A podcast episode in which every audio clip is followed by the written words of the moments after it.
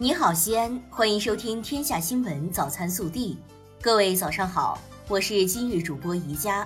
今天是二零二零年七月二十七日，周一，农历六月初七。首先来看今日要闻。二零二零年陕西高考志愿填报正在进行中，由西安报业传媒集团主办，西安晚报、西安报业主语传播、盛世伟业传媒、指尖志愿网承办的“心想学成”二零二零年陕西高校招生暨志愿填报咨询会二十六日平稳有序落幕。据初步统计，本次活动线上线下齐发力，累计为十三点八万人次提供咨询服务。本地新闻：中国自主研制的大型灭火水上救援水陆两栖飞机“昆龙 AG 六零零”二十六日在青岛附近海域成功试飞。这是 AG 六零零继二零一七年陆上首飞、二零一八年水上首飞之后，成功实现海上首飞。在 AG 六零零的研发试飞团队中，活跃着不少西工大人的身影。中航通用飞机有限责任公司副总经理沙长安。AG 六零零常务副总设计师王正龙，航空工业通飞研究院华南公司副总工程师孙卫平、贾仲任、罗林印，AG 六零零水上首飞机组机长赵生、副驾驶陈明以及一大批技术骨干均为西工大校友。七月二十五日晚，航天六院执行长征五号遥四发射天问一号火星探测器的试验队员凯旋。本次飞行发射任务是我国运载能力最大的火箭长征五号首次应用型飞行，也是中国行星探测的首飞之战。六院为本次发射用长征五号遥四火箭和天问一号探测器研制交付了七十八台各型发动机。七月二十六日，记者从西安市疾控中心获悉，网传西安北大街发现疫情为谣言。据了解。七月二十五日十二时，境外航班一百八十名旅客乘坐九辆机场大巴入住景苑富润酒店。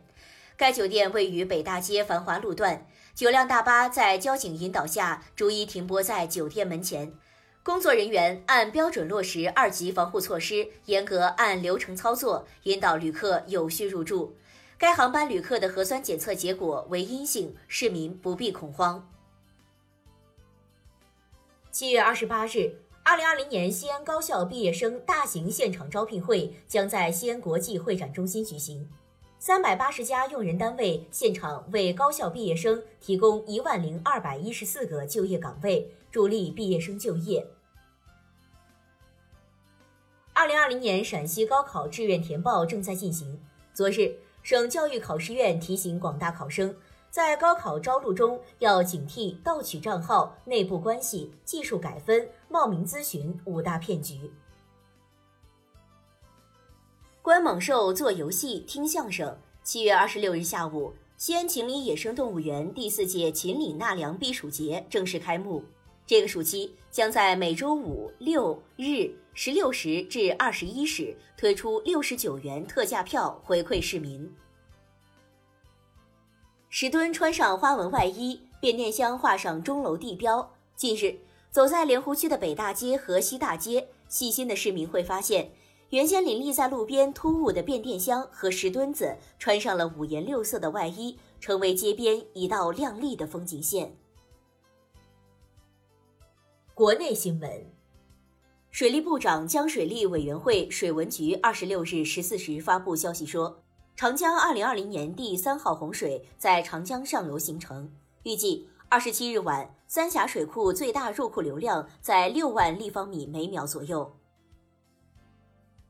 近日，军委政治工作部、国防动员部联合印发通知，部署展开二零二零年从普通高等学校毕业生中直接招收士官工作。今年直招士官涵盖计算机、自动化、机械等六十四类二百七十余个军地通用专业，重点加大无人机、航海、航空航天、电子信息、小语种等专业招收力度，招收规模相比去年增加近两千人。乌鲁木齐市卫健委主任张卫二十六日表示，目前乌鲁木齐市多处区县免费核酸检测工作已基本完成。从二十六日开始，乌鲁木齐市对天山区、沙依巴克区等重点地区进行二次免费核酸检测。二十六日，大连发布关于全面开展新冠病毒核酸检测工作的通告。根据疫情防控最新要求，大连市所有区市县全面开展新冠病毒核酸免费检测。从二十六日起，每天检测一百万人，做到应检尽检，不漏一人。河南省招生办公室七月二十六日公布专升本考试疑似泄题阶段性调查结果。针对网上反映河南专升本管理学科目考试有关问题，河南联合调查组立即进行全面调查。经查，某培训机构在专升本考试封闭命题前，非法从参与命题人员赵某某处获取部分信息。目前，公安机关已立案侦查，依法对犯罪嫌疑人采取了强制措施。七月二十六日，赴青海旅游的四川女大学生黄某某已经与家人失联整整十九天。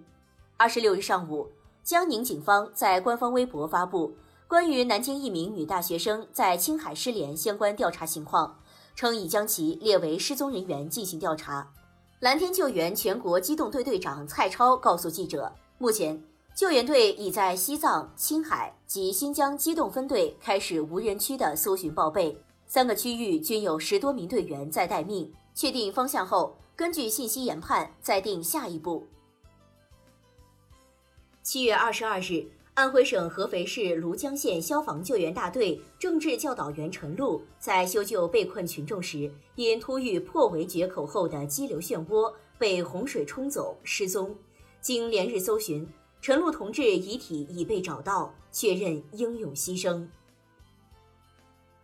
二十六日，湖北省恩施市通报表扬为沙子坝滑坡预警作出重要贡献的地质灾害点监测员陈光明，并为他送去五万元奖金。二十一日，恩施市屯堡乡马者村沙子坝发生滑坡，导致清江干流河道形成堰塞湖。十七日十六时许，恩施市屯堡乡地质灾害检测员微信群里，五十八岁的陈光明上传了一幅地面裂缝的照片。经屯堡乡自然规划所相关负责人现场查看和判断，滑坡的可能性很大，随即做出撤离群众的决定。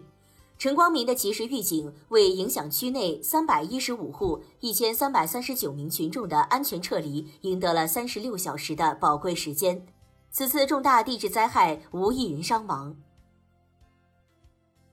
七月二十六日，据路透社报道。印度首都新德里的一家法院因一起阿里旗下 UC 浏览器前雇员诉讼案，已对阿里巴巴创始人马云作出传唤。对此，阿里巴巴方面向记者表示，阿里巴巴市场公关委员会主席王帅已在朋友圈留言作出回应。王帅称，UC 印度确实收到通知，UC 印度公司正在按流程处理。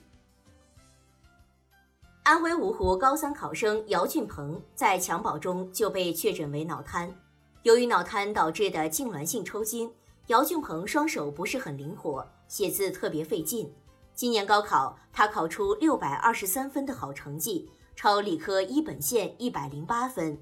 有梦想谁都了不起，加油，少年！